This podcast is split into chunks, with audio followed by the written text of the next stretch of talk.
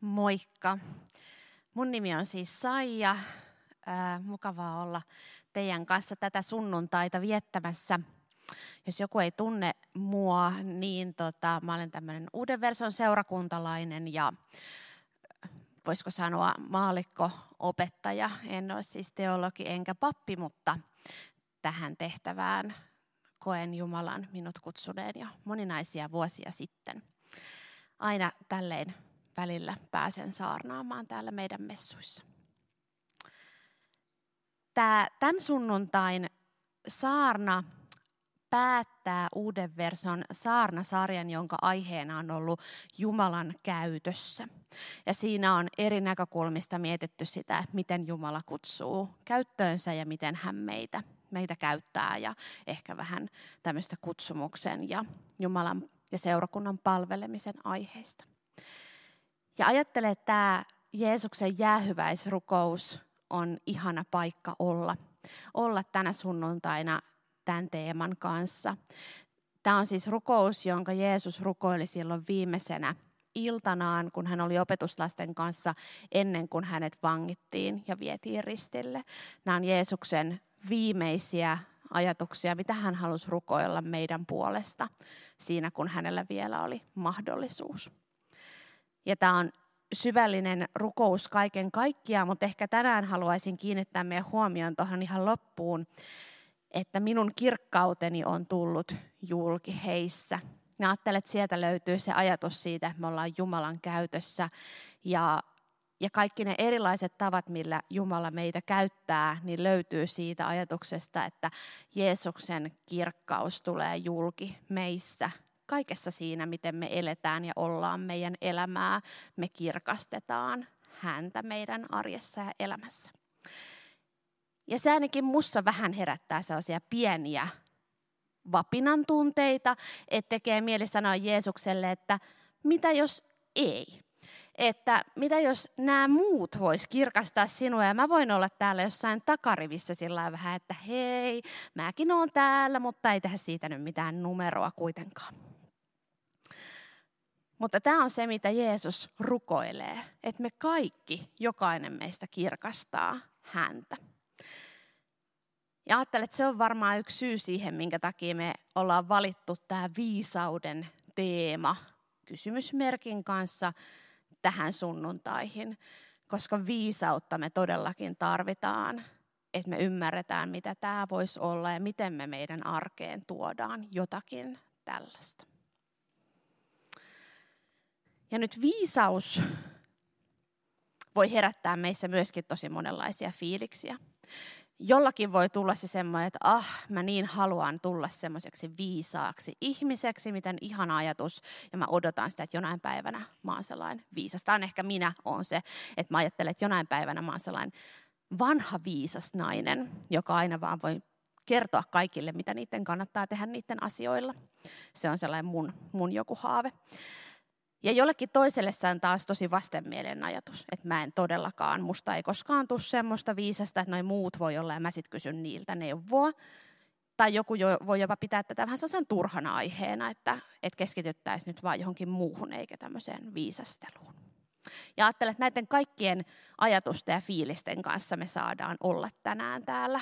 Ja toivon, että kun kuuntelet tätä saarnaa, niin oot jotenkin sillain avoimena Jumalan edessä ja kuuntelet omia ajatuksia, mitä sussa herää ja mitä Jumala just sulle haluaa näistä asioista tänään jutella.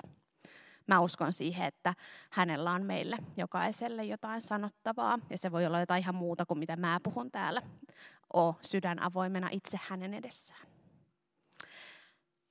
Mutta minä ajattelen, että me katsotaan muutamasta näkökulmasta tätä viisauden teemaa tänään. Niistä ensimmäinen on se, että viisaus on Jumalan lahja. Aloitetaan siitä näkökulmasta katselemaan. Sitten toinen näkökulma on, että viisaus on Jumalan suunnitelma. Ja mietitään vähän sitä. Ja kolmas on, että viisaus on Jumalan ominaisuus. Ja sitten meillä on vielä neljäs näkökulma, mutta sitä mä en vielä paljasta teille tässä vaiheessa. Se tulee vasta lopussa. Hyvä, mennään tällä suunnitelmalla eteenpäin. Ja aloitetaan siitä, että viisaus on Jumalan lahjaa. Ja sitä varten ymmärtääksemme tätä näkökulmaa me kelataan vähän Raamatussa taaksepäin ensimmäiseen kuninkaitten kirjaan ja kuningas Salomoon. Ja joku ehkä saattaa hoksatakin, jos tuntee Raamatun historiaa, että Salomo on tunnettu viisaudestaan. Raamattu kertoo meille, että hän oli viisain ihminen, joka ikinä on ollut olemassa. Ja sen takia ajattelin, että hän on hyvä henkilö tämän teeman äärellä tarkastella. Salomo tuli kuninkaaksi isänsä Daavidin jälkeen. Ja Daavidhan oli Israelin se kuningas, se niin kuin suuri ja ihmeellinen sotasankari, josta laulettiin lauluja ja kerrottiin kaikkialla, kuinka upea se oli. Ja Daavid tosiaankin oli menestyksekäs sotasankari, ja siinä vaiheessa, kun Daavid kuoli, niin valtakunta Israel oli laaja ja suuri ja kunniakas. Ja sen valtaistuimen Salomo peri. Ja Salomon aikaan sitten tapahtui sellaista vaurautta ja rakentamista, muun muassa Jerusalemin temppeli rakennettiin silloin, ja se oli sellaista niin kuin kunnian ja menestyksen ja vaurauden aikaa Israelissa kaikin puolin. Mutta se alkaa siitä, kun Salomo on juuri perinyt sen valtaistuimen isältään. Jumala ilmestyy Salomolle ja sanoo hänelle, että mitä sä nyt niin kuin haluaisit, pyydä jotakin, niin saat sen.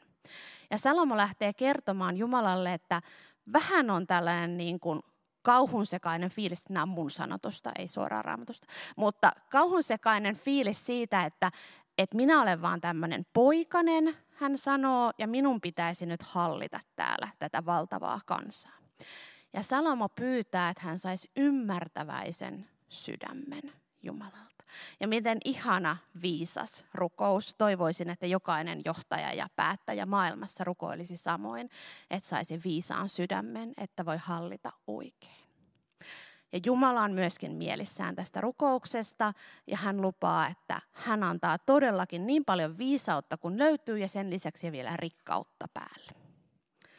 Ja sitten ensimmäinen kuninkaiden kirja sen jälkeen kertoo, kuinka Salomosta tuli niin viisas, että kaukaa tultiin kuulemaan hänen viisaita puheitaan ja sanojaan. Hänen viisautensa oli legendaarista. Ja tämä kuulostaa kaikki aivan upealta ja mahtavalta. Kaikki oli loistavasti. Mutta näissä tarinoissa on aina mutta. Tämä tarina päättyy, tai ei aivan pääty, mutta jossain kohdassa tulee näyttävään lankeamiseen ja mokaamiseen. Salomo oli siinä vaiheessa jo vanha mies, ja hänellä oli sitä rikkautta ja kunniaa, ja sitä yksi sen kuvastus oli se, että hänellä oli valtavat määrät vaimoja. Täällä sanotaan, että hänellä oli 700 kuninkaallista vaimoa ja 300 sivuvaimoa, joka minusta kuulostaa pieneltä liioittelulta, mutta Raamattu kuitenkin kertoo, että Salomo rakasti kaikkia näitä vaimojansa. Ja jotkut näistä vaimoista eivät olleet israelilaisia, vaan he olivat muista heimoista, ja heillä oli muita jumalia kuin Raamatun Jumala. Ja Jumala oli varoittanut Israelia tästä, että älkää ottako niitä vaimoja sieltä muualta, koska kuitenkin käy niin, että päädytte palvelemaan heidän jumaliaan. Ja juuri näin hän Salomolle kävi. Koska hän rakasti niitä vaimojaan, niin hän sitä kautta myös jotenkin viehättyi niistä heidän jumalistaan ja lankesi epäjumalan palvelukseen siellä vanhoilla päivillään. Ja tällä oli katastrofaaliset seuraamukset. Salomon kuoleman jälkeen tuli perimysriita, joka johti siihen, että valtakunta repeytyi ja jakautui kahtia Israeliin ja Juudaan. Ja mikään ei enää sen jälkeen ollut niin kuin ennen. Ja kun luen tätä tekstiä, niin ajattelen, että jos Salomo, joka oli viisain meistä ihmisistä, ei ollut turvassa tällaiselta lankeamiselta, niin mitä toivoa minulla on? Koska minä haluaisin viisaaksi nimenomaan sen takia, että voisin välttyä tekemästä katastrofaalisia virheitä ja elämää sellainen mukavasti ja ongelmattomasti. Mutta jos kaikkein viisain meistä ei ollut turvassa, niin mitäs järkeä tässä koko jutussa? Ja mä ajattelen, että joku Jumalan viisaushan tässä on, että Raamattu ei piilottele sankareidensa mokailuja.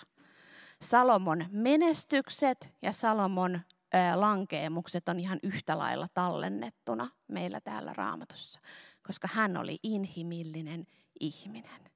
Ja mikään määrä viisautta ei suojele meitä meidän keskeneräisyydeltä ja puutteellisuudelta. Ja tiedän, että joidenkin meistä on vaikeampi kuulla tämä kuin joidenkin muiden. Ja tunnistat varmaan itsesi ehkä siitä kohdasta. Että se, että Jumala sanoo meille, että vaikka kuinka viisaaksi tulisit ja kuinka yrittäisit, niin turvassa et ole itsesi tai muiden satuttamiselta koskaan. En tiedä, oliko tämä se viesti, minkä ajattelit kuulevasi tänä sunnuntaina täällä kirkossa, mutta joskus realismi tekee meille myöskin hyvää. Ja silti viisaus oli nimenomaan Jumalan lahja Salomolle, ja hän lupaa sitä lahjaksi myös meille. Jaakobin kirjeessä Jaakob kirjoittaa, että jos joltakin teiltä puuttuu viisautta, niin pyytäkää sitä Jumalalta, ja hän ihan takuulla sen antaa teille ilolla ja riemulla. Koska viisaus ei ole jotain semmoista, joka on meidän ominaisuutemme, jota meillä on tai ei ole, vaan viisaus on Jumalan lahja, jota annetaan silloin, kun me sitä tarvitaan. Ja hän antaa sitä meille.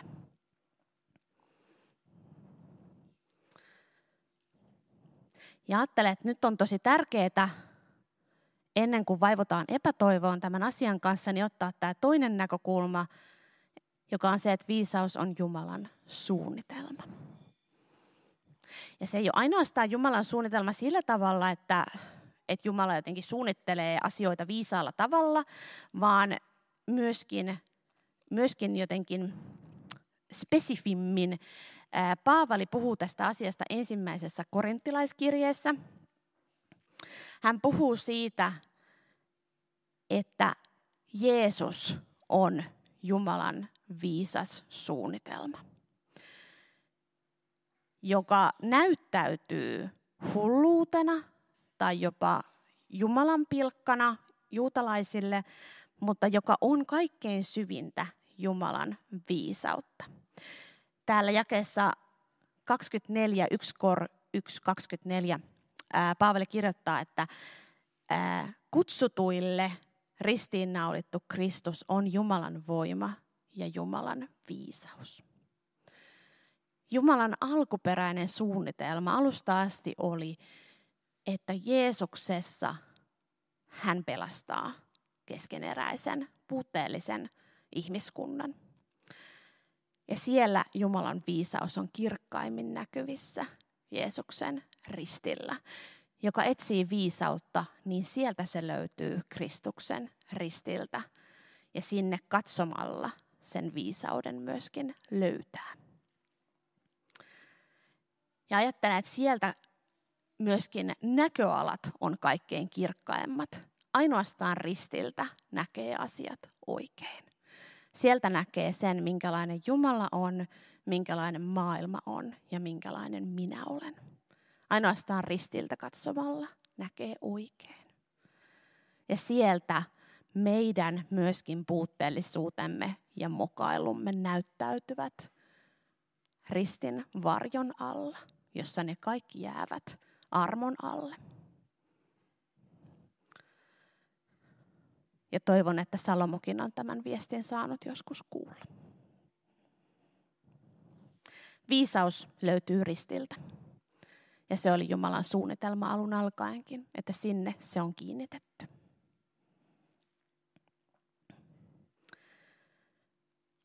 Kolmas näkökulma oli se, että viisaus on Jumalan ominaisuus. Ja se tuntuu äkkiseltä ehkä itsestäänselvältä, että totta kai Jumala on viisas. Tai siis kuka muu nyt olisi viisas, jollei Jumala. Ja hän tekee asioita viisaalla tavalla. Mutta mitä se sitten tarkoittaa, kun me mietitään näitä käytännön ratkaisuja meidän elämässä, meidän arjessa, työssä, perheissä, seurakunnassa? Et mikä olisi milloinkin oikein ja viisasta? Mitä mun kannattaisi valita tai mitä ei valita? Mistä mä tiedän? Ja sen takia on ihanaa ja armollista, että Jumala on vähän määritellyt Raamatussa näitä asioita meille. Miltä se hänen viisautensa näyttää, minkälaista se on. Jaakobin kirjeessä on sellainen tekstipätkä Jaakobin kirjeen 3. luvussa, jossa Jaakob vertailee inhimillistä viisautta, jota hän ei katsele kauhean lempein silmin. Hän toteaa saman tien, että siitä ei ole minkään.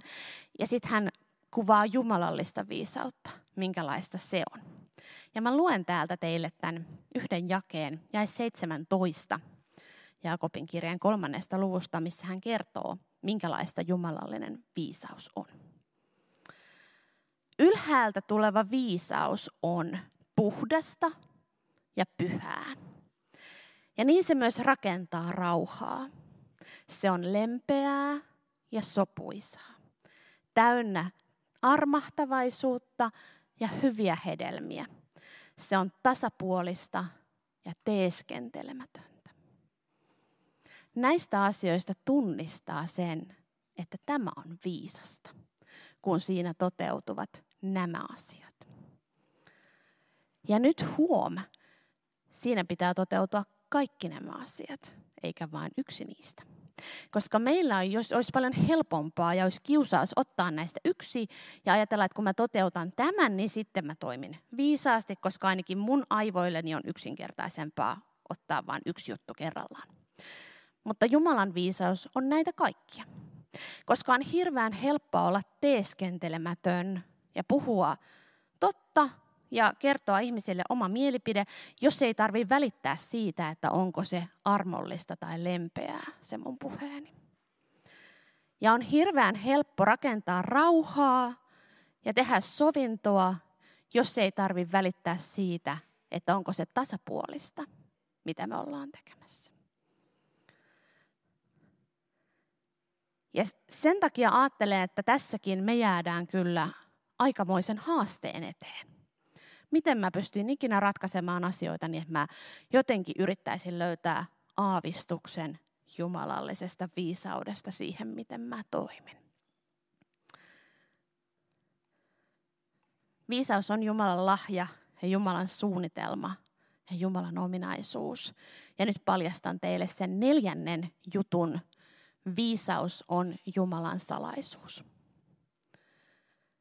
Kaiken tämän meidän pohdiskelun ja ponnistelun ja yrittämisen jälkeen jotakin tästä aina jää sellaiseksi, joka on jotakin, joka jää Jumalan tietoon ainoastaan.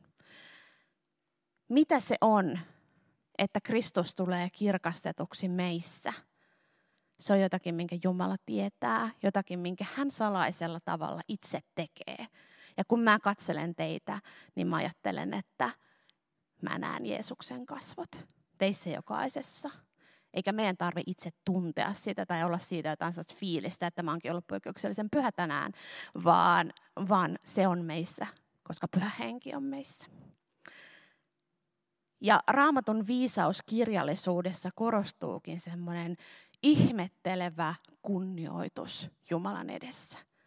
Se on viisautta tunnistaa, että minä olen pieni ja erehtyväinen ja hän on viisas ja täydellinen.